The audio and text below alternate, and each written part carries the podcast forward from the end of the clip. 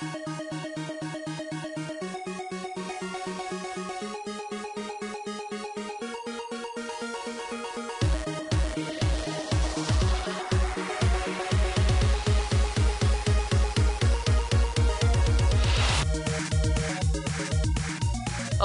and welcome to episode 39 of the Console Ninjas podcast. This is the second half of the next gen specials, and today to talk about the PlayStation 4, on my right we have fellow ninja Terry. Hello. Terry. How you doing? Ah, not too bad. How are you? Nah, I'm alright. I don't have any new consoles, but uh, yeah, I'm okay. As it goes. Doing goes. it wrong. Doing it wrong. And also to my left we have Mr. Derrick Ritchie. Hello you there. sir? I'm not too bad. How's yourself? Yeah, I'm good, mate.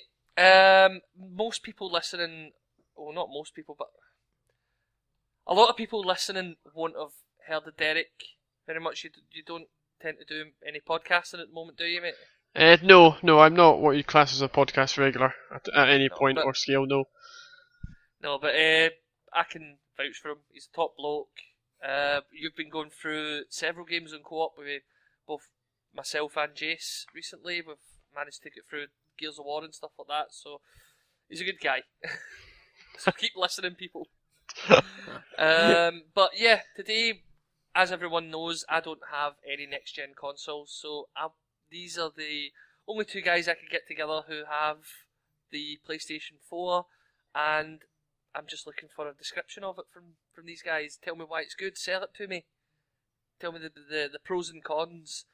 And then in the second half, we're going to discuss the lovely games because that's what it's all about. So, without further ado, let's get started.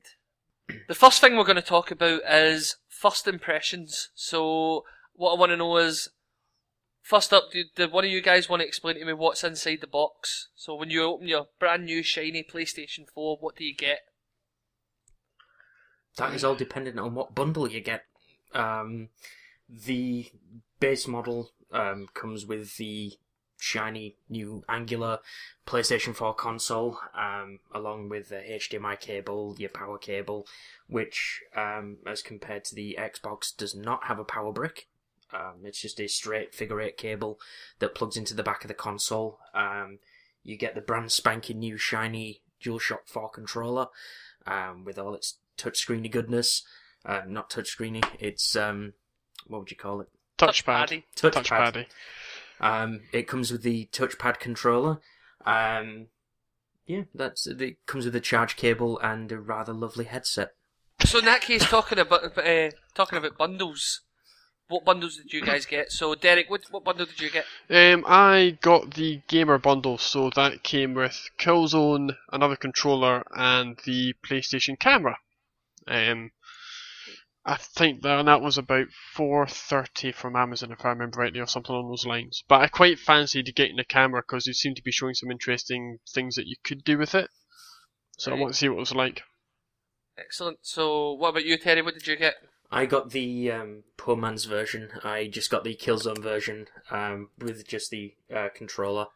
Um, yeah, I, I was surprised that it came with a physical copy of the game though, but uh, we'll talk about that later. Excellent. So um, the next thing that's up for people listening is what happens when you turn the console on. You need an update, basically. Um, I saw that one coming. like uh, like all good next generation experiences, the first thing you need to do is hope you've got an internet connection and get an update for it. Um, it basically starts off with a splash screen and takes you through a few very basic setups um, situations. Uh, you need to plug the controller in and press the PlayStation button for it to recognize the controller, and then set the standard date, time, all that sort of nonsense. And you'll Yeah, eventually get to the point that will ask you to download an update for the system. So um, about the update then, how how long did it take you guys to get it, and how big was it? I think it was about 300, 300 400 meg. It didn't really Yeah, take that long. Yeah, it didn't take that long so to bad. download. There was there was horror stories about it perhaps going to be quite massive, weren't there? Do you know what I mean? And that's not that's not massive, is it? For some people, it depends on what kind of internet connection they've got. But I mean, I d- mine took probably about five ten minutes to update. Yeah. And do you need to install this update to actually play the console, or could could you have played it without it? You, As far as I'm aware, you do need it. I think so. Yeah. Oh, I think you you can play games, but it does include a lot of the necessary network configuration Yeah. and some of the more basic sharing aspects as well. For you need the download to have that uh, actually be enabled. Right. So if I wanted to just play it from the box, if I'm staying in a third world country somewhere with just a PlayStation 4, will I be able to play this? Do you think? Yeah. If you got it, didn't plug it into the internet, just plugged it into your TV and put a game disc into it, I believe it would still work, but you would have a very limited, and even a a limited machine to actually work with at that point. Yeah, yeah. Um, which is probably fair enough to be honest. As long as I can actually get playing the games on day one. Not, I, I will imagine that I'm going to have it have the internet when it happens, but just in case. So you got your uh, not too bad, not too large update out the way. What happens next? Now, the next thing you'll have to do is log in with your existing PSN profile. You don't you don't have to, but it's generally recommended. That's the, quite a good way to go. Is to log in with the existing PSN profile, or if you this is your first um, Sony console, um, then create a new one at that point in time. Um, start finding your friends through your general social media stuff, and What about trophies, man? Do you get your trophies back? Yeah, yeah, it's it's um it's like everything else. Your account is pervasive over your PlayStation 3, your PlayStation 4, your PlayStation Vita. So any trophies you get on any of those systems will be available to you on whatever system you are logged into at that point in time. The way it should be. Yeah. Definitely. I mean, it does ask you at one point. Um, I think it, at one point it does mention about tying into your social media account. So if you've got anything like Facebook, Hmm.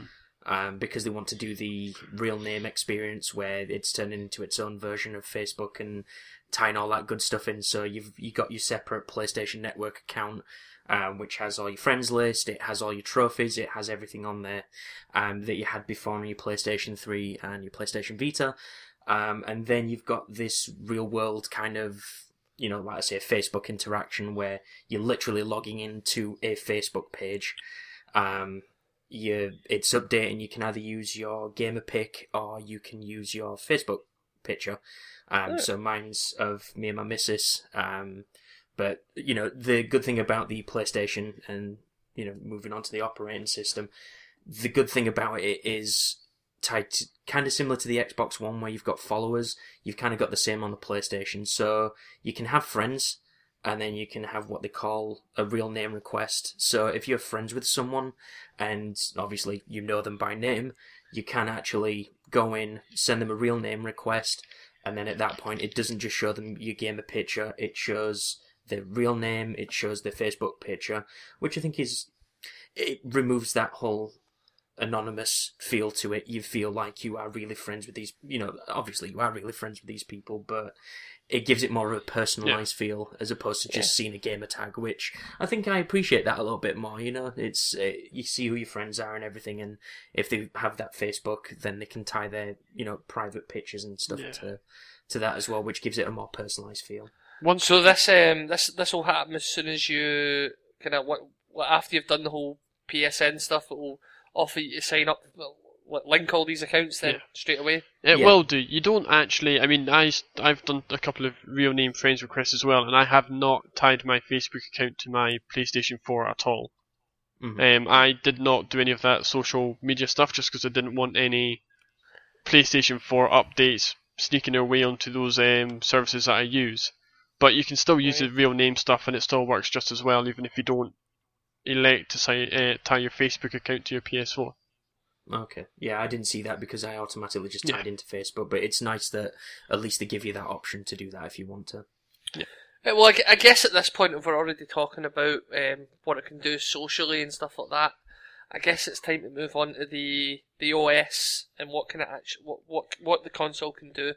So, um, first up, I remember from when my brief time of owning a PlayStation Three, I remember the operating system wasn't wasn't so nice, was it? It was quite fugly.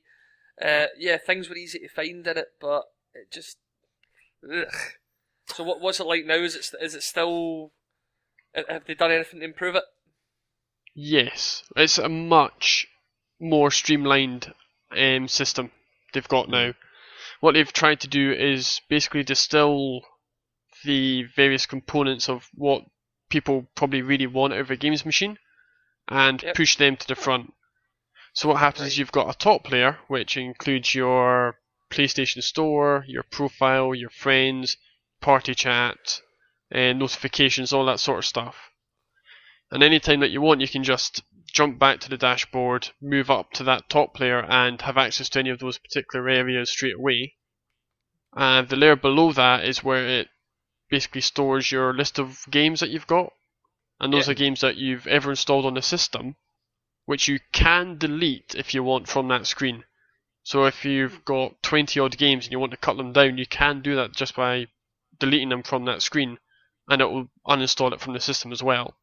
Mm. And it's a very, it's a very quick and it's a very snappy operating system they've put in there. Um, it's very straightforward to get to the bits that you want to get to, and it's It, much more straightforward in that regard. it feels a lot cleaner um, than the, the, the PlayStation 3 did. I mean, it still has that feel of, of the cross media bar. Um, you know, it's it's still got. I, is it probably the same row of icons going across that the PlayStation 3 cross media bar did? But it, like you say, it's got that drop down menu that. I mean, when you first boot the machine up, I mean. Um, you know, it, it goes straight to your game page, so it's immediately got the list of games there. Um, you know, so you can see what you've played, and they've just introduced. That's an improvement. That's definitely an improvement because uh, from what I remember, it used to start you off in the profile page, did it not? Yeah. Yeah. So you would be stuck looking at all your different profiles, and you would have to go all the way to the far right to get to your games. But I mean, it's it's not much because I take it by. But I think if you've got one of these consoles by this point, you're going to know how to load up a game. But it, it does a lot for the feel, I'd imagine. Yeah, I mean the PS3. It depends if you've set it to automatically log into a particular account. It does go straight to the games tab if you've got an automatic login. If not, Mhm. it will instantly put you to the profile section. I just think it's I just think it's a nice little inclusion because it's like yes, you are want- playing a games console. Here are the games. Go for it. They're there straight away for you. But it's very easy to navigate. Very easy. Yeah. Do the games still shout at you when you highlight them? You can not initially. It's got the pictures of the games, and then it has its separate like little drop down. So it's got like overview, recent, you know, recent trophies, um, and then like the social media. See what so and so's just earned achievement wise, Yeah. and then it kind of blares at you. Um, No, when I say, when I say the game shouted at me, what I mean is um, when I'd be sitting in the the menus and when it would load up, you'd go all the way to the right and you'd kind of leave it there to go and get a drink before actually loading up a game or something like that. And uh, quite often it would be what, what was the kind of Loco Roco game, but for the PlayStation Four, the PlayStation Three, sorry. oh fucking hell! I, I, I can't remember. I can't remember what it was called, but there was one like that anyway that I'd got, and it would always seem to default on that. And while I was away getting my my drink, if my TV had been up even just a little bit loud, theme for that game would come on and just start screaming out the TV at me before it even loaded Yeah. up. That used to drive me nuts. It- Um, does does it still kind of do that or? No, it definitely doesn't do the s- the idea of the splash screen. If it, I think is really what you're talking about, where if you left it on a game, it coveted the whole background in an image of that game, and if it had a theme, it would start to play. They don't Yeah, the they don't really do that anymore. It's more bracketed into here's what the game is on that front screen. We make the picture a little bit bigger, and if you want to dig deeper into the various aspects of it, then you just pick one of the options on drop down. As Terry said, the overview, etc. Yeah, a bit more friendly then, so it's not going to shout at me this time. Certainly a bit quieter. yeah, it it still does have like like Resogun plays like the main theme in the background, but like you say, it's not going to be blaring and screaming and shouting at you. Yeah, I don't know what it was because it always it always seemed to be louder than the actual games. Do you know what I mean? It was as if the games were screaming, "Play me, play me!" Anytime you highlighted over the top of them. Um, so the next thing I would ask is, we now have party chat. Is that right? yes. So Yeah. how does that work? Pretty much as it does on your 360. It's- they've literally near enough lifted that system straight from the 360 and put it on a PS4. And that's really about it. To be honest, it's not. They give you a couple of extra options as well that I can't remember off the top of my head, but for all intents and purposes, it's a straight 360 left from what I could see. Mm. It works, doesn't it? It's Yeah. uh, there's there's no need to change what is essentially a brilliant a brilliant feature. Uh, you guys been using that much the party chat? Nope. I I have been. I've been using it with um, a couple of people on PSN just to sit down and have a chat. Um, we'll just get out the way. The headset that they give you is pretty poor and quite uncomfortable. If you can invest in something, by all means do so, because the headset they give you is also actually very losable, as I'm pretty sure I don't know where my one is just now. Um, but the actual the codec quality is serviceable. It's not it's not the best one out there, but I could hear what they were saying and they could hear me. Um, and Right. it's cross game, and as far as I can see, it's cross invite per game as well through the party chat. So it's it, it's perfectly functional about what it does, and it does it Yeah. to a good degree, which is all you really want it to do in this sort of situation. Of course. Uh, is it better than listening to me on my horribly buzzy Turtle Beach headset, Derrick? Uh, it is, but you you you're the one that's in charge of that Turtle Beach headset, mate. it's terrible. So what about the the apps? Is there anything in particular app wise that this has over the, the PS1 or even just anything new that is worth talking about? Um, it's got it. qu- it's got quite a lot over the PS1. I'll give you that. I was Um, going to say, yeah. Is- oh, And the two and the so- three. So, so, so it's got more than a it's got more than a CD player, is what you're saying? Uh, no, it hasn't got a CD player actually, which is kind of the ironic thing in this whole discussion. So there you have it, everyone. PS1 lens. You don't bother with well, the, P- the PS1 was automatically better because at least you know Gran Turismo 2 had a scratch and sniff disc that made it smell like a burnt rubber tire. That's true. Um, so PS1 wins hands down. Um, but I think in terms of the standard apps that are there, uh, there is nothing out of the ordinary. It's got Netflix, it's got LoveFilm, it's got Demand 5, 4OD, all encapsulated under one thing that they call TV. Um, Right. so it's again, it, it's not pushing any boats out here in the nicest possible way. It's not going, it's not doing anything out with a comfort zone. But what it Yeah. does do, it does well. I think it, given that you know the the PlayStation has always been touted as this is a games machine, it does personally it feels a lot better than the way that the Xbox One does it, considering that that's a multimedia, you know, an, an all-in-one thing. It categorizes everything, it organizes everything. Everything is in a specific category that you want it to be in. It's easily accessible and it works. I think that's the main thing with these is it, it just works. So Mhm. it, it does feel a lot better. And that's what I mean earlier about saying it's a lot cleaner. It's just, yep, there it is. Okay, go to that, done. It's very simple to get to. Um, It's fair enough. That's a that's a good answer. Um. So in that case, there's nothing really to talk about. Is there anything else before I move on to the machine itself? Is there anything else that that you guys feel hasn't been spoke about? Well, Because obviously I've not had it, so I don't even know what things to highlight. the most obvious is probably the social stuff. Um, I'm not sure if you've used much of it yet, Terry, in terms of the streaming or whatnot, but that's that is what Sony is effectively using as their trump card at the moment. Really, Yeah, I think I think the difficulty being is because I don't know if you've if like you say if, if you've done the Twitch or the um, UStream stuff yet. That is well hidden um, in the settings to actually tie your account to um, the console itself. It's not very apparent that you know. Oh, hey, there you go, stream section, go for it. Um, but I tied both of my accounts in, and I did stream a little bit on uh, Twitch um, which my, I tied my missus in and held her at gunpoint and said, "Watch as I play this game," um, and she watched as I played Resogun, and um, Was that an enjoyable experience for her? uh, there was many explosions going on. Yes, um, yeah, uh, it was. Uh, she enjoyed watching me play the game, um, and yeah, I enjoyed playing it. So it works. Um, I can see me. Um, she could see everything that was going on as well. So it it was pretty cool. Um, taking screenshots and posting them online is is also another highlight. But I think the thing at the moment is if you either don't like Facebook or you don't have a Facebook account. As far as I'm aware, you can only post videos to Facebook. I think Mm. Twitter might be coming later on, but at the moment it's just Facebook that you can Yeah. um, save videos to. Fair enough. I think Twitter's quite limited for things like that anyway, isn't it? It's Yeah. not the best place for putting videos. I'd like to. Uh, I'd like to believe that they could.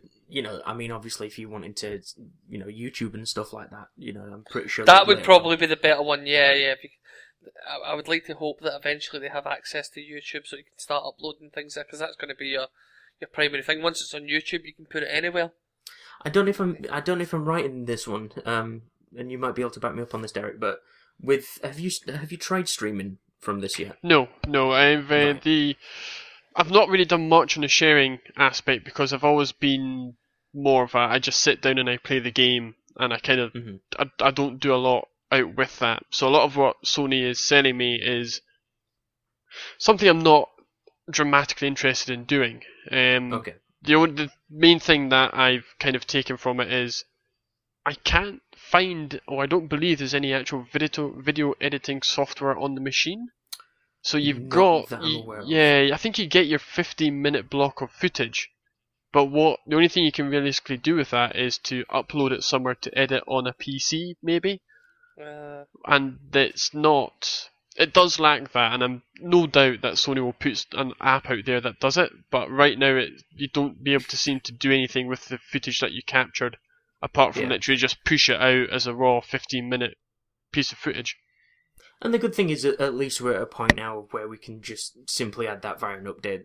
Yes, updates are still here, ladies and gents. Don't worry about it.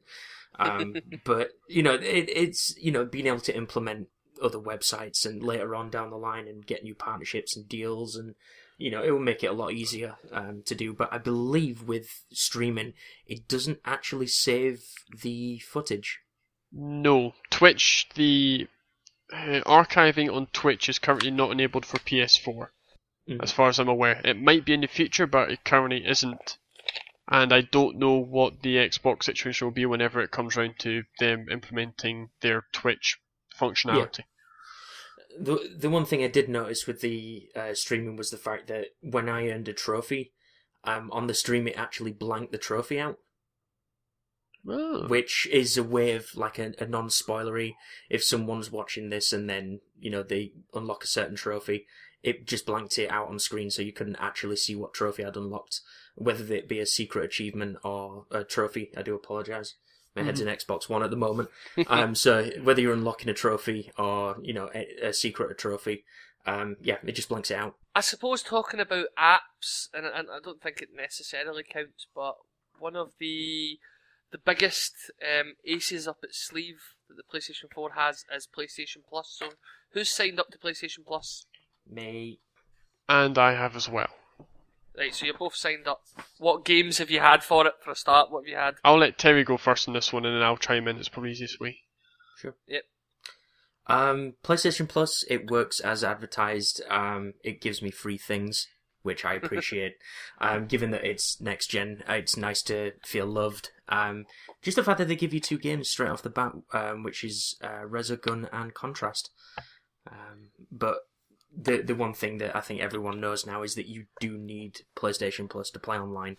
Uh, this isn't just an optional thing that you can tie into now as it was with the PlayStation 3, so it is required to play multiplayer games, which they did sneak in, but I think at this point, you know, everyone is kind of used to that on the Xbox side of things, so it's perfectly natural on this side.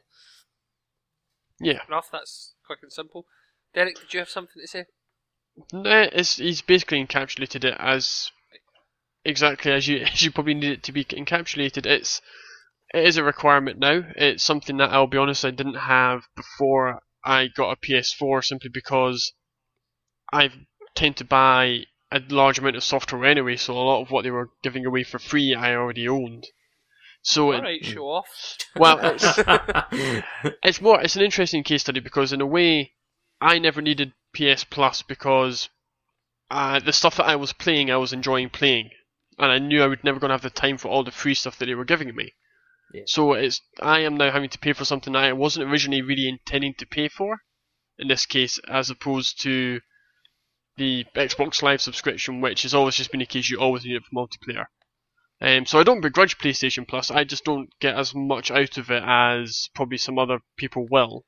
Uh, but it is good to see that what they are offering straight off the bat is good quality software from launch, as opposed to saying, "Oh, we'll do it a couple of months down the line when there's been a library built up." I mean, if you think about it this way, I mean, the way that these consoles have worked, I think the PlayStation, initially at least, um, if you're going in there with a PlayStation Plus account, gives you better value. Um, that's that's my opinion at least. I mean, Mhm. you get Resogun and Contrast uh, free with a PlayStation Plus subscription, which, to be fair, if you're buying a new console, you're probably going to get the subscription anyway, so I would have thought you'd get it for free. And then you get War Thunder, Warhawks, it's, is it Warhawks? Yeah, Warhawk. Yeah, Singular. sorry. Yeah, right.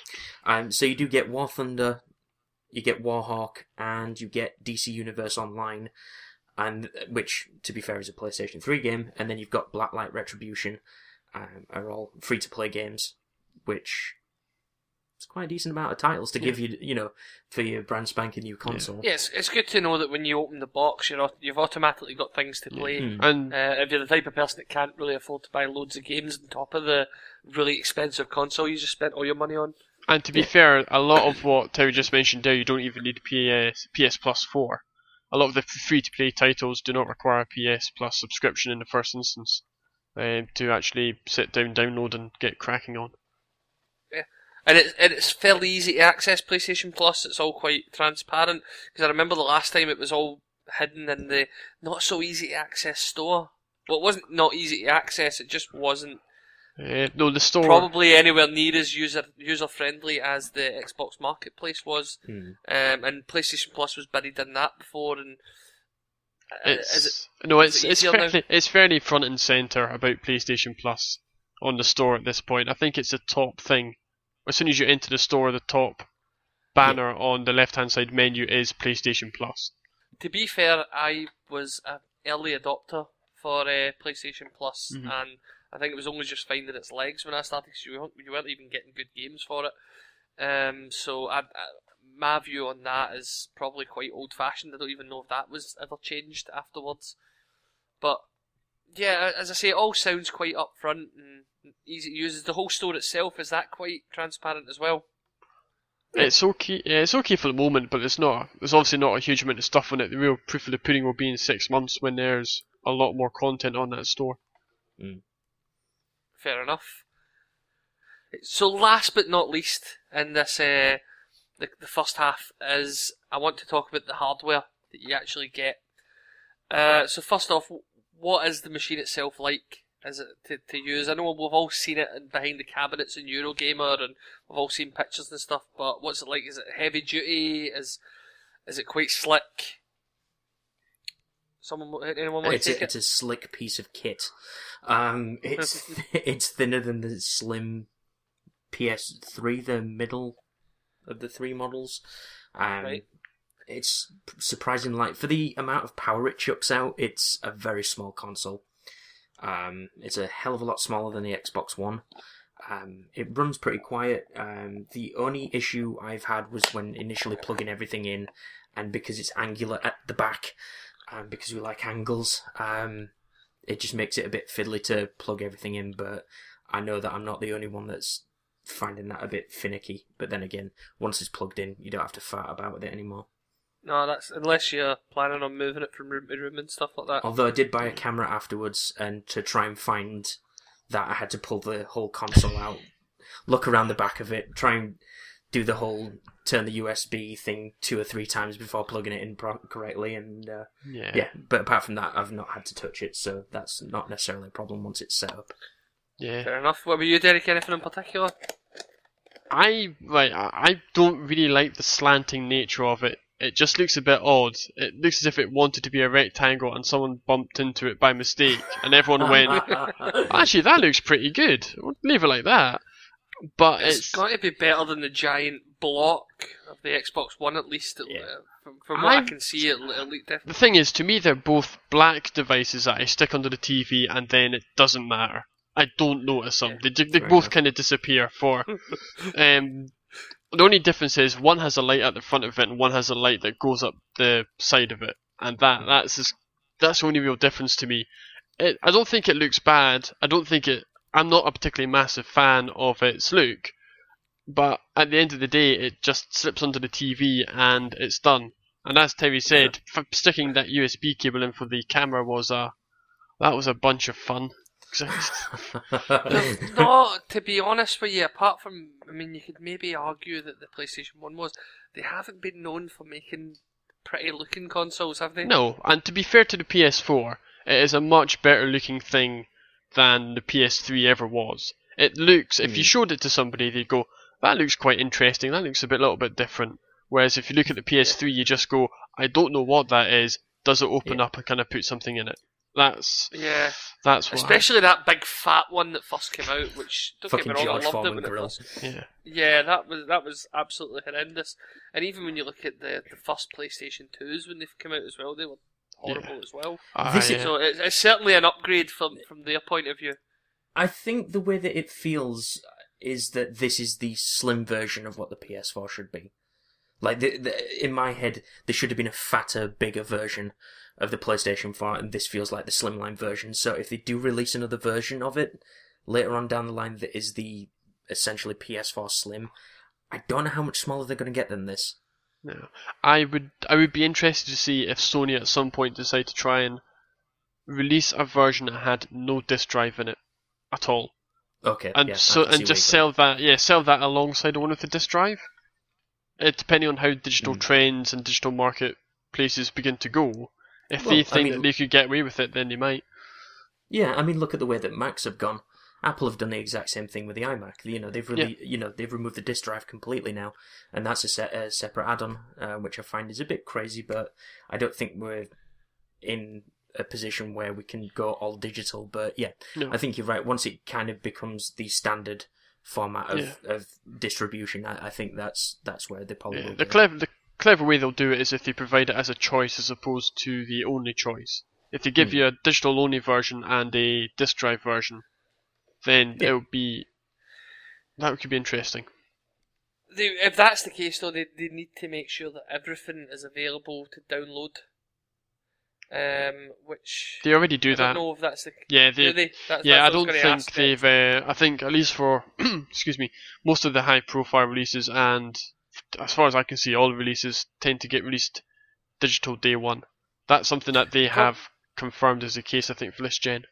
Mhm. The problem that creates for me is though, uh, and I know, I know this is all hypothetical because they haven't taken away the disk drive, but um, the problem that creates then is like when you look, because I don't have PlayStation as an example here. You look at Xbox every now and again they remove games from the marketplace, Mhm. Yeah, and with disc games, then you've always got access to the ones that were out earlier that weren't as popular. You can always go on eBay, Amazon, um, whatever second-hand shop you want to go into and get them.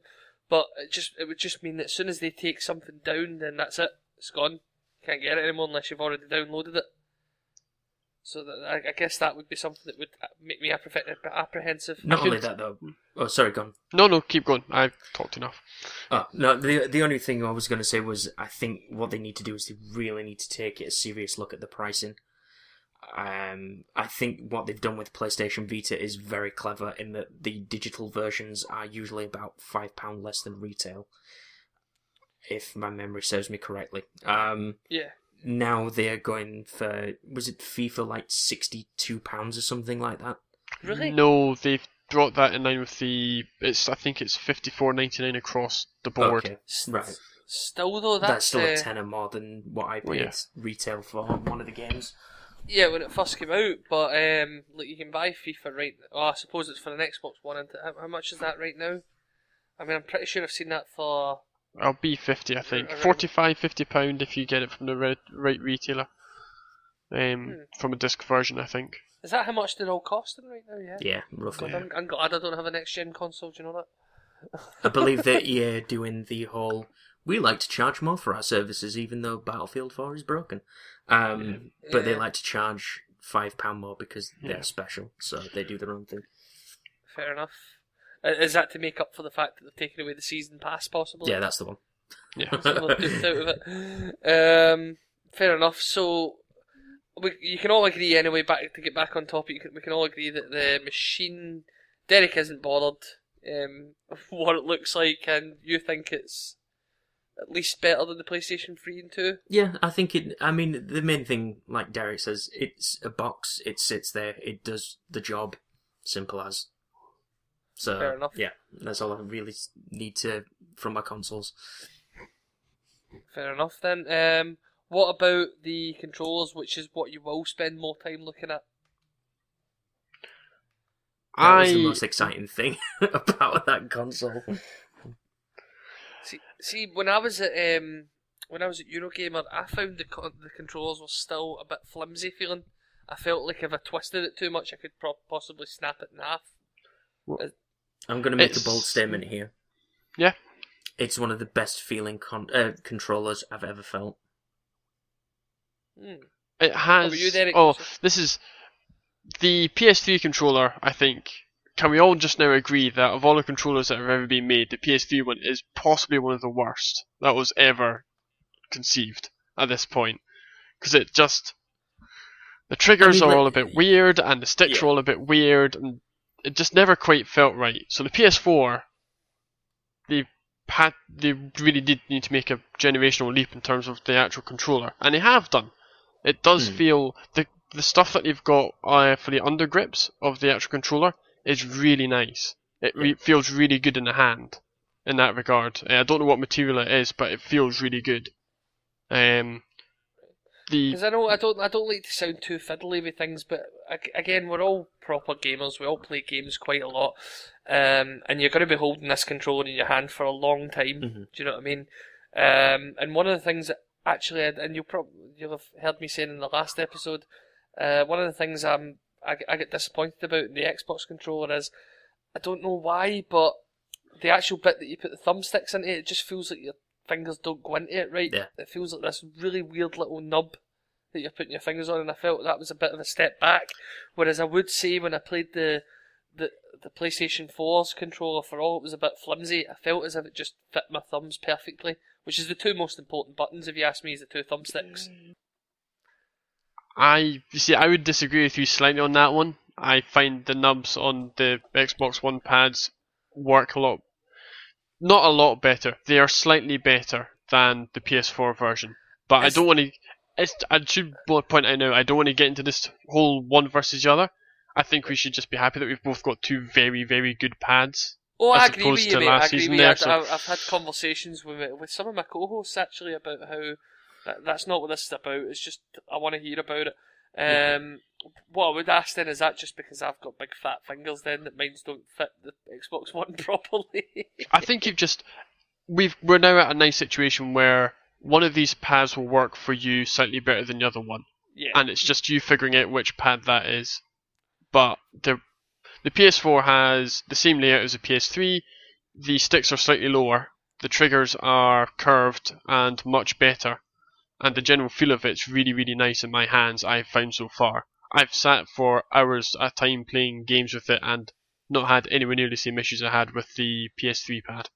Right, so, um, I guess now it's time to move on to the headset that's in the box. Now, I'm not hearing great things about that. Do you, one of you guys want to explain the headset to me? I would. It is a very. It's basically like a Bluetooth headset in many ways. You've got a singular cord that leads onto a clip, which has a microphone attached to it or very close to it, and a singular earbud piece that goes into your ear. It is compared to the rest of the box, which has a very high level of polish to it in many ways. They, Right. You can tell that they've really spent a lot of time in the packaging and the way that they present it to you it is just a very minor disappointment when you get to what should be the headset and you've got something that looks a little bit last minute, just put it in there sort of thing. Yeah, Well, that's disappointing to hear. Um, what about you, Terry? You getting on okay with the headset, or Not used it. Still in the package. uh, in yeah, because you haven't been you haven't been playing online with many people, have you? Not really. No. No. I mean, I will say very quickly that it does what it does what it says on the tin. Effect, to be honest, it's it is a headset. I have used it. People have heard me, and I have heard them. but it is not the most comfortable thing that you're going to use at all. Yeah. It's better than Dixie cups, though. Yes. Oh yes. what about this camera I heard you talking about earlier? You know, you said you bought that one specifically for the camera. So, what what does the camera bring to the console? Well, this this is a problem with them probably wanting to include it at the start and then going, we want a better price point, so taking it away. Mm. Yeah. There's nothing that is particularly centered around it apart from the playroom, which is a nice little distraction, but nothing, nothing particularly major. It's effectively exactly the same as um, all the Double Fine Kinect games were on your 360. They're a good muck about, but they're not massive time sinks. I think it's what it's really going to come into its own for is probably streaming and creating videos and putting a personal touch on them further down the line at this point. Fair enough. Yeah, I think what people have been doing it with it at the moment have been more drunken, naked, streaming, streaming on Twitch at the moment. I think Yeah. that's uh, probably what the camera's being used for at the moment. But uh, It- Sounds like my kind of thing. well, exactly. Yeah, yeah. It was mine Perfect- until perfect Twitch for banned them, Twitchers. But, but Yeah. But with the hardware out the way, I guess one last thing I want to ask, and I'm going off the script here, people. ooh, Um, what I want to know is, does anyone have any niggles? Is there anything that, that has particularly annoyed you about this console?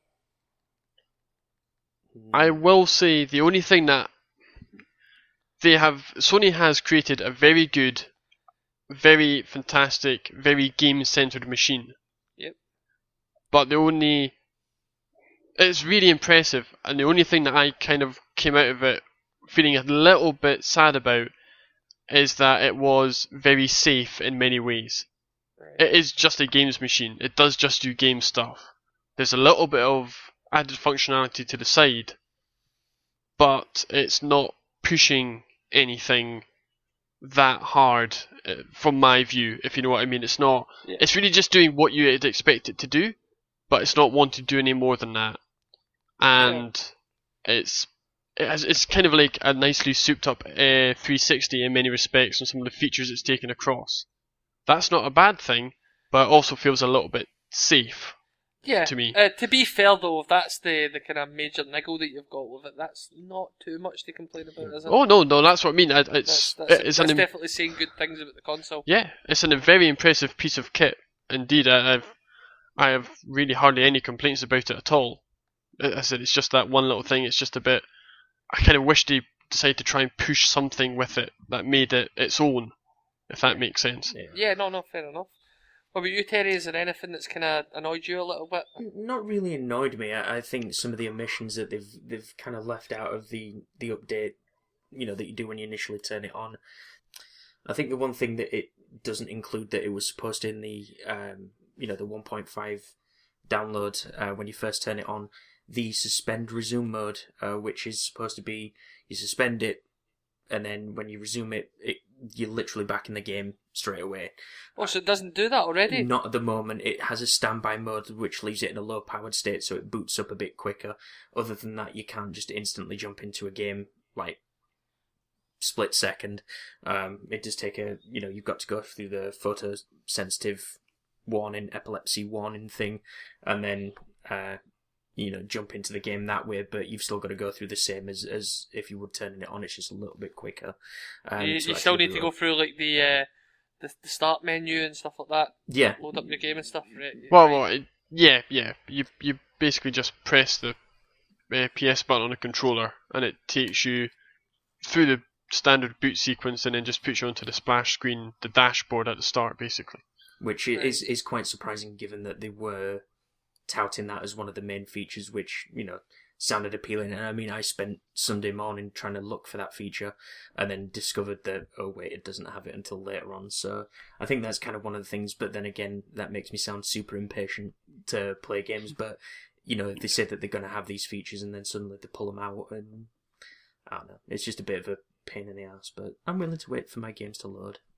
Again, it, it doesn't sound like the biggest complaint anyway, so it, it, it's speaking volumes about the console that if that's the only proper things you guys are, are, are- the proper niggles you guys have with it, then it can't be all that bad then, eh? I mean, I think it's a super tight console. It, it's very, like I say, it's very clean. It's very accessible. Um, I personally, for me, the controller is one of the best things about it. I mean, I got super excited just taking the controller out of the packet, and then Eurogamer came flooding back as to how much I enjoyed using that controller. Um, it is very nice for me personally. I find it's a very nice controller, but overall, it's a a very nice piece of kit. Excellent. So that's it for the first half. Then that's the the console in a nutshell for anyone listening. Uh, but now we're going to move on to what is, in my opinion, the most important factor: the games. I'm sure you guys will agree. Oh yes, definitely. Yeah, go on. So th- this is going to be in a in a similar style to your uh, what you've been playing section, but again, guys, I just like we want to keep it kind of PlayStation Four centered here. So, so what I'm going to do is I'm going to first up hand it to the the guest. So I'm going to ask Derrick, what have you been playing on your PlayStation Four? Uh, I've been playing Killzone Shadow Boar, as I have decided to subtitle it from this point, um, which is the PlayStation. Here I've got a big fancy box I can do graphical things game for everybody. Really, that's what they were pushing it as. Now I've been a big fan of the previous Killzone games, Killzone 2 and Killzone 3, purely from a basis of you just run about, you shoot stuff, it looks really pretty, it doesn't tax you to do any more than that, and it's quite enjoyable, 8 hours or so. The problem with Killzone Shadowfall is there's not an awful lot of shooting. In fact, I don't think there's any more than about half the game I spent actually shooting anything. Hmm. What they've decided to try and do is go along the lines of a little bit of stealth, a little bit of exploring, little bit of walking about and just admiring the graphics. We're all like Wait. walking about. Yeah, you'd, you'd think so until you get lost because the marker is atrociously bad at Yeah. telling you where you've got to go. um, yeah, Which- I can vouch for that one as well. Yeah. Um, so no, walking about is not good. Um, it's it's just a really uneven, unevenly paced game for me. It was. I was kind of wanting just something I could sit down, point a gun at things, and shoot the shoot them in a very pretty environment. Yeah, just to, And just to properly enjoy what the console can do graphically, and yeah, yeah, I can and get, and that. have some sort of nice visceral action at the same time. Mm. But I just spent so much time wandering about, getting a little bit lost, carrying various things from one place to the other, and half the guns I also found sounded like pea shooters, which was a bit annoying.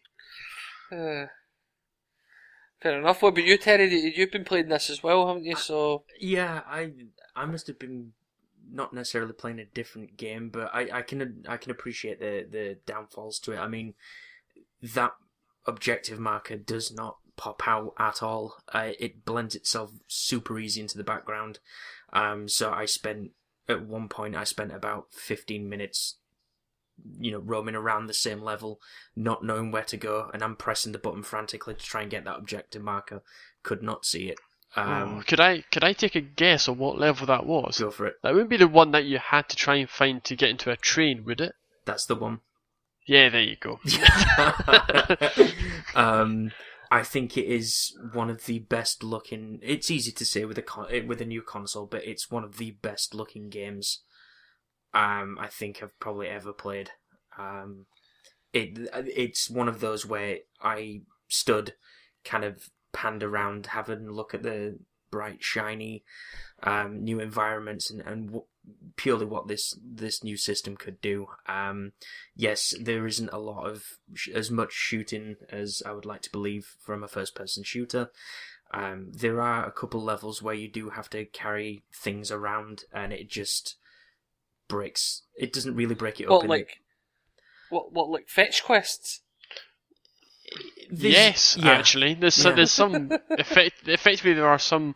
The second level it sees you in a space um, center where you're effectively tasked with carrying things to various places in order to get things to work. For about the first third of the level. Mm. Hmm. Which is not what I'm really wanting from my first person shooters. And I mean, I did get through that as quickly as possible, but I mean, I think one of the things that I found that was alright with it is the, um, you, you've got your collectibles kind of standard throughout, but uh, the audio logs, Um, the way that these work, and, and something that we didn't mention about the controller before, is that this has a speaker inbuilt into the uh, controller now. Oh, right, yeah. Um, so when you pick up an audio log, it comes blaring at you through the um, actual controller itself, which I think is a neat little thing because you've still got your audio on your TV, you've got the audio log separately. The downfall being is that they do come blaring out at you, and I don't think there's any way to stop them from playing once they've started. Um, though I think during one of the levels, I think I picked up an audio log where there's it's not a spoiler. Don't worry. Um, stuff's gone bad basically, and you are hearing this person's, um, from their viewpoint, their last pretty much moments and just being within that environment and kind of walking around and you could picture it in your head as to what was going down at the time and it brought more of a emotional feel to that part of the level. But then again i'm talking about a very isolated part of the game. Um, yeah. but yeah I, it was a standard first person shooter. I finished it. I the storyline's not really there. I'm guessing you'd agree with me Derrick?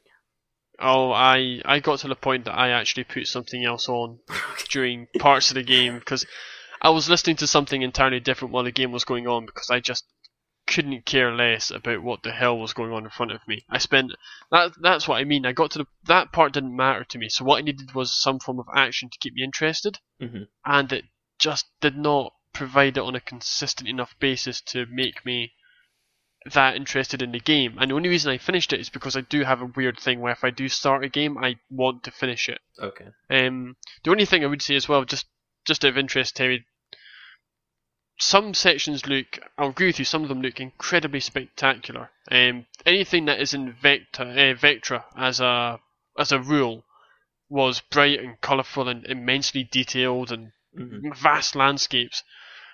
But I I don't know if you found the same thing where there were some points where they just put you into what were graphically very technically impressive but also a bit dull environments. Yeah. There's one section where you've effectively got to go through a whole warehouse near enough from what I could see.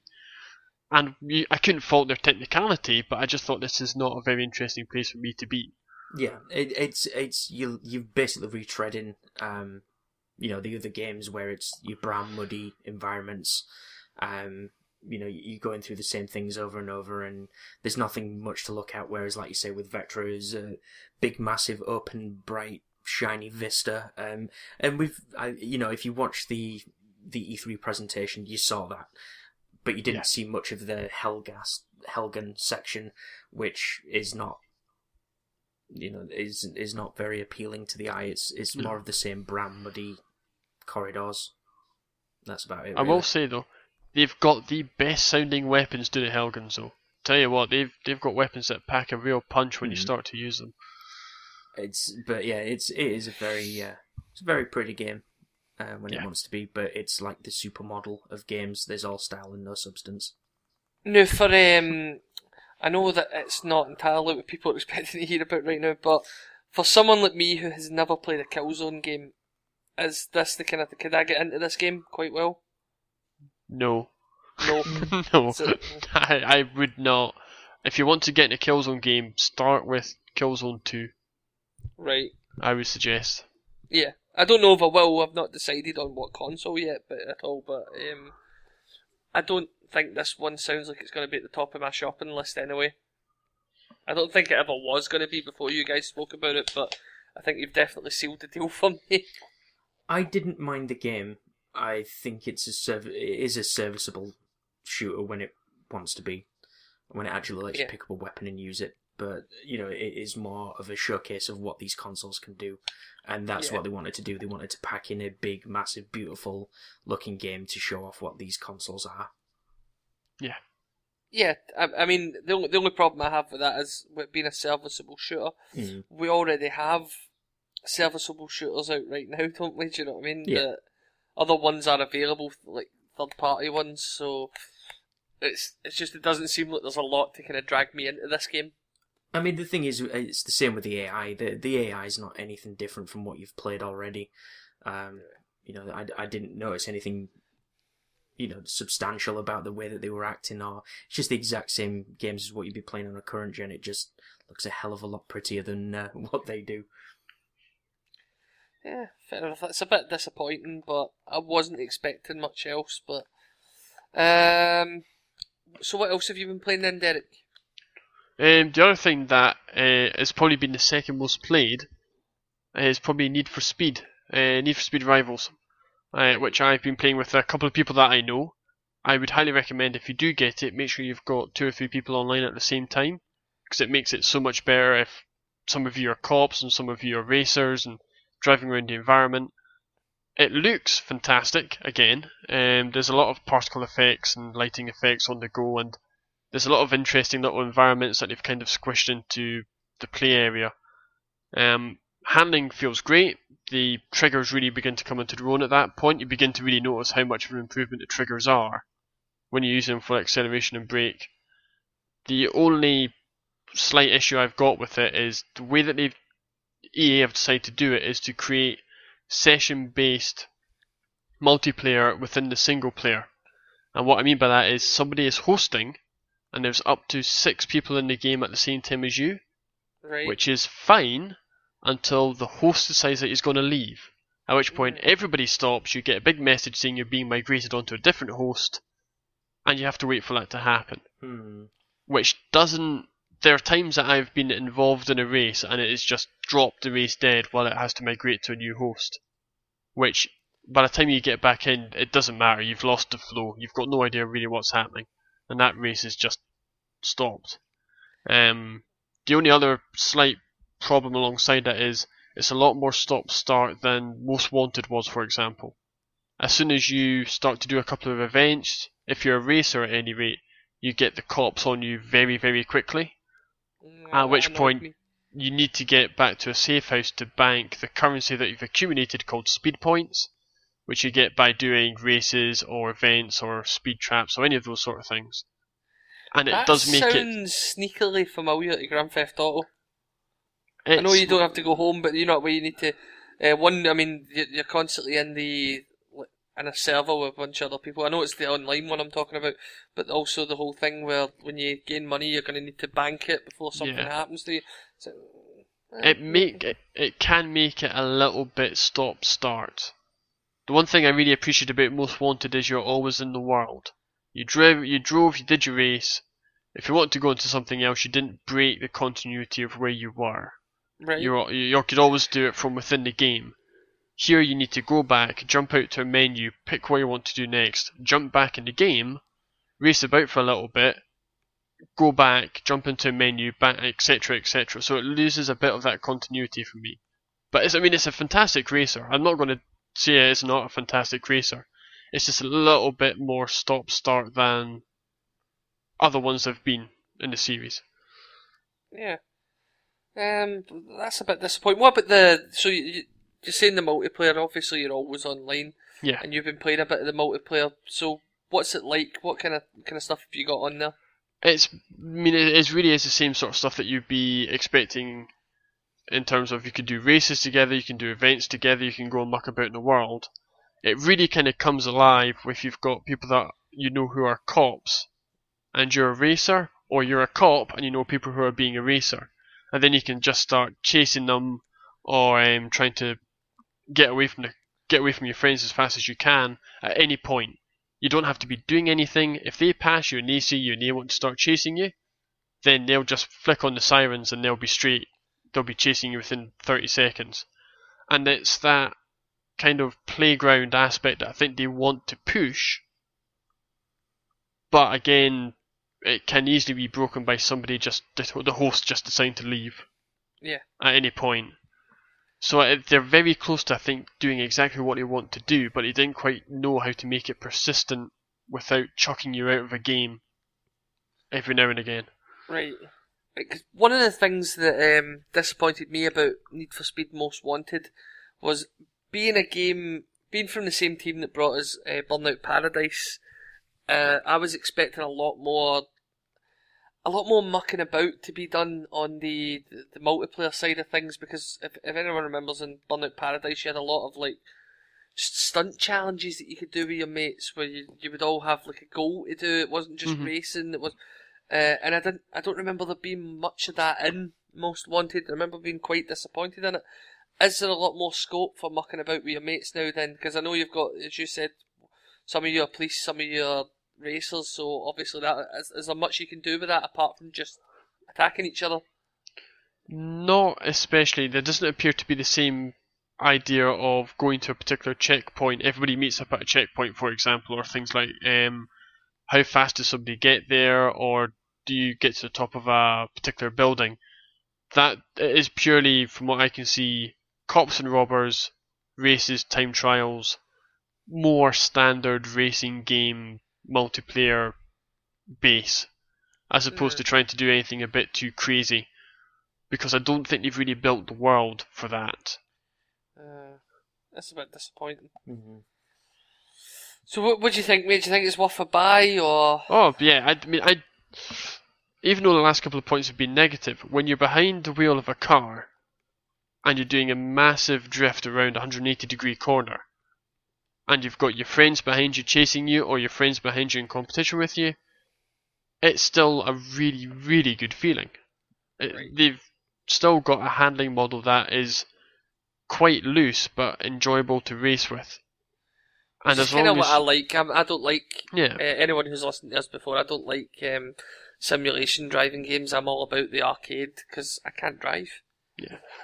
It's a it is still a superb arcade racer. It's got a I think it's just that they had maybe a slight problem where they wanted to do something they may not have had the time to do it. Yeah. But when you're in the world and you're racing about, it doesn't matter. It's great fun. You're bouncing around fields and you're taking massive jumps off of ramps. What's not to like? Yeah, and I suppose if you are a racing fan and you've got a PlayStation Four, there is there's not much other uh, there's blah, there's not much else in way of options, is there? I don't think there is actually anything else at this Yeah, point. So you can like it or lump it. Yeah. right, so that's uh, Need for Speed. What? Anything else on your list, Derrick? Um, a little bit of Battlefield, uh, just because. Right, now this is the uh, this is the controversial one, isn't it? Well, it would be, but I never had any issues getting a game. So I'm I'm going to be the massive party pooper here and say I didn't have any problems. I don't know what everyone's whining about. Um, um, it's it is Battlefield. It is you running about. I most I should point out I mostly did multiplayer. I didn't really touch the single player. Um, multiplayer is as you would expect. You run about, things blow up, and you get killed after about 30 seconds, and you wonder where the hell they shot you from. And after a couple of hours, you go, "Oh yeah, I'm kind of getting a hang of this," and you begin to give as good as you get. It's still fantastic. It's still great fun. As far as I'm aware, they have mostly sorted the stability issues, Yeah. so it should now it should be much easier to get a game. But and um, you've got you got more players on it now as well, don't you? you can have up to 64. You taking part Per in that? map. Have you taken part in that yet? Yeah, I'm, I'm pretty sure I did. Um, I don't know. Again, I kind of. I... it, it can't have been that much of a difference if you don't even remember whether you did or not. well, the problem is that you die so much that most of the time you go, I'm pretty sure there must be 32 opposition players because you all seem to be shooting at me. Um, so yeah, it's great fun. It really is. When you're sitting there and you're just seeing chunks of a building being blown off by an Abrams tank that's not five feet away from you, and you're just running about going, "How the fuck do I get out of this?" It's it's immense stuff. So is that you done with what you've been playing then, Derrick? Uh, yeah, yeah. There's probably some things that Terry has been playing that I've been playing as well, but I'll let him Yeah. talk about those. Yeah, that's fair enough. So, Terry, without further ado, would you like to tell us what you have been playing on the PlayStation 4? Alright, go on then. Um, let's have a look. Apart from Killzone, uh, which we talked about earlier, I've been playing one of the uh, free PlayStation Plus uh, games, uh, Resogun, which is awesome. Um, Yeah, I've been hearing good things about this. I've been, I've been looking forward to this part. It's super arcadey. Um, it's a ton of fun. Um, what do you want to know specifically? It's basically what is it? Tell me, tell me what it is. It's- it's- I, I've not actually seen anything about it. I just, I just, he, I'm hearing people now saying this is one of the the highlights at the moment for the console. So, It is essentially a 2D shooting game, uh, akin to like Defender. Um, it's you know it's a twin stick shooter. It's left stick up and down, left and right, and then your right stick is shooting left or right directions. Um, the first thing you're tasked is save the last humans, which, um, try again. Oh, that's what I was going to say then. Sorry. Um, when you first start the game, um, you've got multiple difficulties as with all the others, and the one thing I will say about this, unfortunately, it's very short.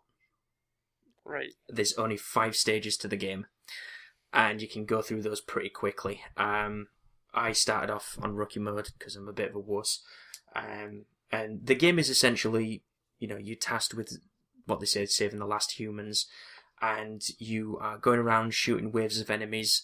Uh, blasting them, and then once every so often, these uh, particular enemies called keepers will turn up, and you have to destroy them to collect these um, I think there's about 10 humans throughout each level, and you collect those and you throw them at this tractor beam sort of thing uh, to save them, and you get more points. And there's multipliers, and there's shit flying all, uh, flying all over the place, and it's you know the the clever way that they do it is it, the way I feel is is that you know it's it's very dystopian, very dark, dingy environment that you're in, but the way that the enemies are portrayed with these bright colours and the you know your weapon is glowing and you know all the bullets that are glowing and and it's cleverly contrasted um, with the environment, making it you know just a spectacle to look at. I mean, when enemies blow up, they blow up. The particle effects in this,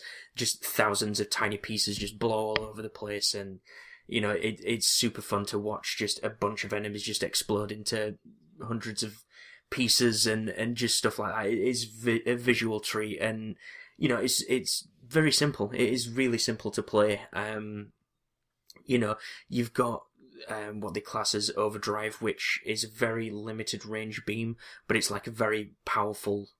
You know, if you're in tight situations, you can use that to get out of it, which makes it you know really fun to do. You can boost around levels, which is rechargeable, um, and then you've got a limited amount of bombs um, which you can use to basically just destroy every enemy on the on the playing field. Um, and yeah, it, it's just a very simple game, but it's it's really addictive. Um, It seems like there's a lot going on for, for such a, a short game as you put it. yeah, I mean the the good thing is and and you know you've got these varying difficulties, but towards the end of the stage, there's just more and more enemies. They're just hitting you with bigger waves. They you know they hit you with a like a last boss at the end of the level, and um, you know, there's a particular way to take those enemies down, and then you move up to a higher rank or a higher difficulty level, and then these bosses then change the tactics, or they get harder to beat, or there's like more stages to defeat in a boss, or there's more enemies in a particular wave. So it's fun to. It does have a lot of replayability, whether that's you because it does have online leaderboards, so you can either choose to play a single level for as long as you can, because you get three lives, and then obviously once they've gone, game over. Um, but it's fun to go back, try and compete with people. Is that how life's Yeah. work, is it, Terry? Yeah. D- Derrick, were you going to say something? No, it's just because it's the interesting thing about it is it's got a very, very good risk reward mechanism in it throughout the whole game. As Terry mentioned, there are keepers that come in. Sometimes it's a bit hard to actually identify when they come in because it's not altogether great at notifying you when that happens. hmm But if you do manage to get to them and you do manage to shoot them, you've then got to go and rescue the human. And that's where the interesting part comes in because they could be halfway across the other side of the um, area that you're in. And so, do you try and risk it to get all the way around to get the human? Or are you in a situation that you don't have the ability to do that? And it's an interesting situation there because every single time you rescue a human, you get a bonus. Could be points, could be a bomb, could be an extra life. So they do matter but you don't necessarily know you've always been in a situation to get them. So do you want to take the risk? Do you want to use your boost to try and get halfway across to try and pick them up? Or do you just go, I can't even do this just now? Yeah. And it's it's a very good little me- uh, mechanic they've got there of how much are you willing to risk just to get your bonus back. And not, it's not just that though, but I mean, like you're saying, you know, on top of that, it's a case of if you leave it for a particular amount of time, then the, an enemy spaceship comes and tries to take it away. So if, you know, it doesn't, they just don't stay there infinitely. It's just Yeah. a very short period of time. And then if you balls it up, and then you leave it for too long without actually picking them up, then they're gone, and that's it. Yeah. Um, but you know, you, the, your goal is to basically save every single one of them. Um, you know, and sometimes you can destroy. They do it purposely, where you can destroy the keepers, and then they are on the other end of the map. So you've got to either boost around if you have any boost, or you've got to be really tactical with the way that you can get around there. Like you say, just leave them and, and just get on with trying to survive. But I'm I'm having a lot of fun with it. It's the one that I'm I'm finding I'm going back to the most. Um, just as like a pick up and play, just quick five ten minute burst. It is. It's really good at just giving you a little adrenaline rush for five, ten minutes. Mm. It's not something you're going to sit down and spend hours on, but it's something that you're going to every single time you see it, just go. I just wonder if I can beat my high score from Yeah. last time. and and that's the thing. I mean, that's what you want from your games. Uh, uh, That's what I want from my games. You know, being able From, to from just those, pick it up and those play. types of games, anyway, yeah. For, like, yeah, if, when when you're kind of in between playing your big story games and stuff, it's great to have something like that to just pick up. Yeah. And have something to aim for. Um, especially with being shot, it, it, it's, it seems that it's not the kind of game that you'll be satisfied by playing once through. You, you, No. you probably would want to go back and play it to, to improve on your, your abilities and stuff. Yeah, and that's the thing. I mean, they they had that in mind when they clearly. I mean, with the the ramp, you know, the ramping up on the difficulties and you know having an unlockable like master mode that is just sat there teasing you. Like if you can beat these other modes, yeah, we'll let you play the master mode, but you probably won't survive it. Um, and then obviously the high trophies behind that, where if you you know can survive a level without dying or anything like that. But it, it's a ton of fun. I'm really enjoying it at the moment. So I won't ask the, the question of is it worth a buy because it's free. You know what? Out of all honesty, if you don't have PlayStation Plus and you are mainly single player and all this, that, and the other, it's a bit difficult because I think the main of it is you want to see your friends, you know, where they are on the leaderboards and you want to see where people are ranking. But as a standalone game, like, you know, we were saying, like, a, it's essentially a palate cleanser between your big games, I think it is worth the purchase you know, it, eventually it will come off of PlayStation Plus, and people will then have to start buying it. But even then, I do think it is worthy of a of a purchase. Yeah, I, Excellent. I'd go along with that. I think it's a probably of all the things that I have played so far on my PS4, I, that is the one I would recommend everybody to get so far. Excellent. So last but not least, Terry, you've got one more for us. I do have one more. Um, Lego Marvel superhero-y thingy me bob thing. Um, yeah, it's a Lego game. Um, you've all played Lego Do games. one. I'm pretty sure you've all played Lego games. Um, but it's an interesting one. I mean, it, I've only played a very small amount of it at the moment. Um, I played a couple of hours of it, and the amount of unlockable characters on that game. I finished the first level, and then you see the screen where you see all of them. You know, the unlockable characters pop up, and there must be about 60, 70 characters to unlock. have if not have you played out of, out of curiosity? Have you played um, Le- uh, Lego Batman Two? Yes, I played a very small amount of it, but yeah, I did uh, play that, and I played the original Lego Batman, um, Indiana Jones. Uh, yeah, they're just those three. So, so, so is it a similar kind of amount of characters to that, or are we talking a lot more? you're talking a lot more. Um, you're talking a hell of a lot more. Um, like I say, I'm only a couple levels into it at the moment, but even the the levels themselves feel pretty big. And you know, you've kind of got a very small hub world, which is the helicarrier, um, which will you will have seen in Disney, Marvel, Avengers, Assemble, Avengers, wherever you're from. Um, but you've got the helicarrier, and then you know to get into the second mission, um, you know you you base jump straight off of the helicarrier, and you're collecting coins as you're landing, and it's just there's no load, there's no nothing, and you just bang straight in the middle of the level, and it's like Jesus, That's what nice. the hell? nice. It- no, Um, you know, it's it's quite amazing to see is that. I can't say I'm not disappointed in the the idea of having a smaller hub world though, because one of the things I love the most about Lego Batman 2 is just wandering about Gotham City, doing all the different things. Hmm. I mean, yeah, I think Um, so- I think you can wa- wander around the helicarrier, um, but I was just jumping straight into the missions, literally. Right. Out of interest, is the is the script as good as it was in Lego Batman 2? Because I quite enjoyed the back and forth that Superman and Batman had. In that. I'm just wondering if they've tried to keep to the same form of jovial nature. They are trying to keep it's. It does have its you know its Lego branded humor, but I don't think the joke hits as well. I've not laughed at a joke yet, and even with Lego, I was kind of even got a little chuckle out of me once every so often.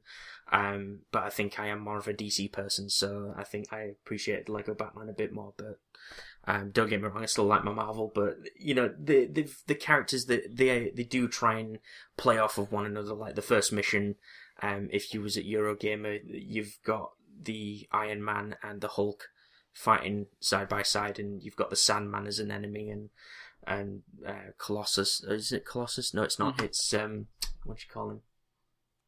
I didn't play it, so I didn't even see this. Yeah. Anyway, um, yeah, they they try and kind of, you know, go off of one another, and it's a very basic storyline. I think Uh, the the storyline itself is not very.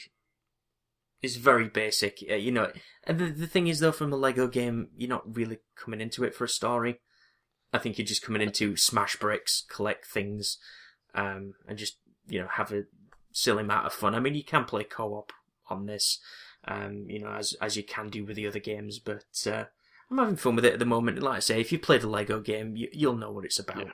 Um, you've got Yeah. your collectible everything. You've got your instead of red bricks, you've got gold bricks. You've got uh, Stan Lee that makes a, a cameo in every single level. Oh, Um, awesome! who, who is actually voiced by Stan Lee, so that does help Please as well. tell me he's a collectible. He's not a collectible. What happens is, is I think is it called Stan Lee? uh, Is it Stan in Peril or something like that? You'll yeah, I, fi- was, I heard you have to rescue him in every single level or something Yeah, like yeah, that. like you, in in Lego Batman Two, you had the Citizens in Peril, so you had one of them in each. Like, that's what I mean by a collectible. So Mhm. he is someone you need you need to find them he is. uh, in each level. Yeah, um, and you know, for example, the first level again, not a spoiler. It's the first level. Calm down. Um, you're in a the train station, and I was just kind of messing around. You fly around with Iron Man, and all of a sudden, I just see Stan Lee just next to a vending machine, getting really frustrated because it's not working. Bust up the vending machine, and then he's all happy all of a sudden because he got out of it what he wanted. So Stan Lee gets saved. Um, you know, just stupid humor like that. He's not in in trouble. It's just him getting frustrated about a vending machine not working. Um, just silly things like It's that. It's a nice touch, though. It's a nice touch to have Stan Lee in it yeah, for, for all those because it's what it's one of the things we're always looking out for in all the movies, isn't it? yeah. I mean, I, I think that was a nice little nod. I think it he does make a little self-referential, um, you know, nod to the fact that he has made a cameo in the game and pretty much every Marvel film going. So just to have him included in it, I think is a very nice touch. Um, but yeah, like I say, it's um, it's a Lego game. I'm enjoying it. It's it's a fun little go around, break things and, and do stuff. But I'm just looking forward to unlocking the tons of characters. And the good thing about the Lego games is they do have that replayability where you can go back. You know, you need certain characters to unlock certain sections, and that comes back again. Like um, there was the hint that you can only use a person that can control, you know, uh, metal and stuff. So obviously Magneto is going to be in there at some point where you can go back, you know, blast open whatever and get the collectible and do all this, that, and the other. So um, it's fun to see, and I- think with this one, it, it's nice because you know you can fly around with Iron Man, Spider Man makes an appearance, and you can web sling and shoot around and starts you know doing all his special moves, and they all bring a unique ability. I mean, it it, it just makes it a lot of fun to play. Yeah, and it's also your only opportunity right now to have Wolverine and Spider Man in the Avengers. Yeah, exactly. we want it on so film. that's that's mostly why I want it. yeah, it's it's just fun to see the fact that you know that Hulk and and, and Iron Man together, and you think, okay, it's the Avengers, and then Spider Man just randomly pops up in the same level. And it's like, Jesus, completely forgot it. you've re- referencing the Avengers and everything. It's it's bizarre, but yeah, it's really fun to see that Spider Man's included in all that. Um, As it should be. exactly. Um, but unfortunately, the films do not supply that, so I'll go to my Lego Marvel games to uh, to do that, which in itself is quite a weird thing with Warner Brothers producing it. You know, with them mainly doing DC stuff, you know, it's it's nice to see that they're treading over into the Marvel side of things as well. Yeah, yeah. I suppose they, they still want it to do well, don't they? So yeah. so that's what you guys have been playing. What I would ask is, is there any final thoughts in a Jerry Springer style Is it- eh, eh, Jerry Springer Styly. I, I'm not admitting that I know any form of um, transsexuals or anything like that at this point, man. I'm not going down there. As long as you end it with take care of yourself and each other, then you've got it covered. Don't worry about it. I mean, the, the the thing I can I can gauge from this is that I mean, Sony have done what they set out to do, is make a Right. games console. A game. and a good one at that, by the sounds of things. It's a like I say, it's a very solid unit. It's a very solid console. Um, I think personally, my experience is that the controller, you know, is very easy to use.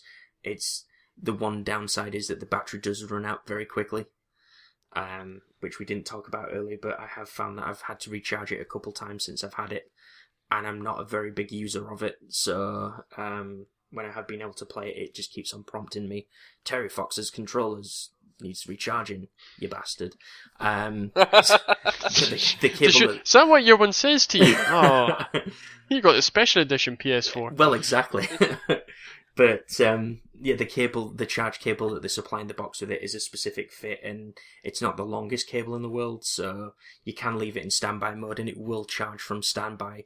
Um, but it can still be a bit of a pain in the ass. But because they've got that light bar sensor on the back, I'm thinking that's draining a little bit of extra juice out of it. But uh, no, I'm having a lot of fun with it. I'm, I just can't wait for more games to come out now. Which don't get me wrong, there's plenty out at the minute, but it'd be nice to see uh, a you know six to twelve months down the line, like what they really do bring when you when your big games come out.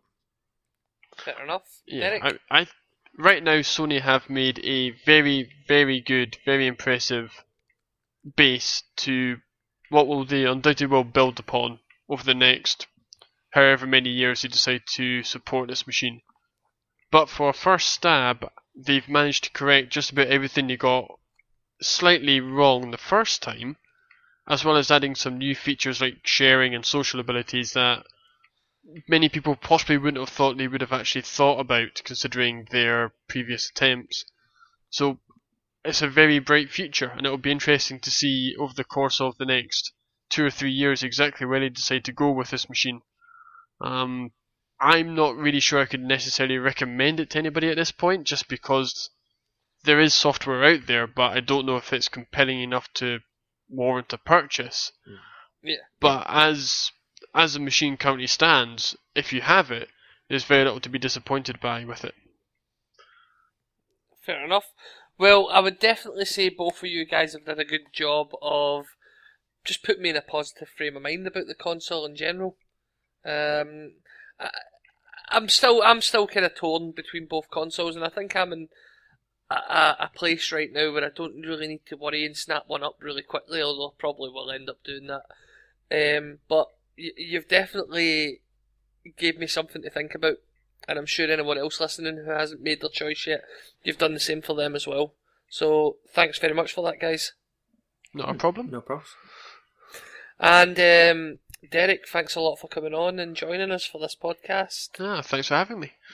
So yeah, if anyone has anything to add to that, if you've got a PlayStation 4 and totally agreed or totally disagreed with anything these guys said or have anything else to add, uh, please get in touch with us at the usual places, which are at console underscore ninjas on the Twitter, uh, console ninja podcast at gmail.com, and we're, again, we're somewhere on Facebook. I don't know how to find us, but just type console ninjas and you'll find us somewhere. We're there somewhere. Yeah, Derrick, where can people get a hold of you if they want to if they want to chat with you? Well, if they want to find out that I tweet only once in a blue moon, they can follow me at the new Del Boy. Or if they want, they can go across to the GamerDork website to find some of my older scribblings. Nice. That's it for this episode.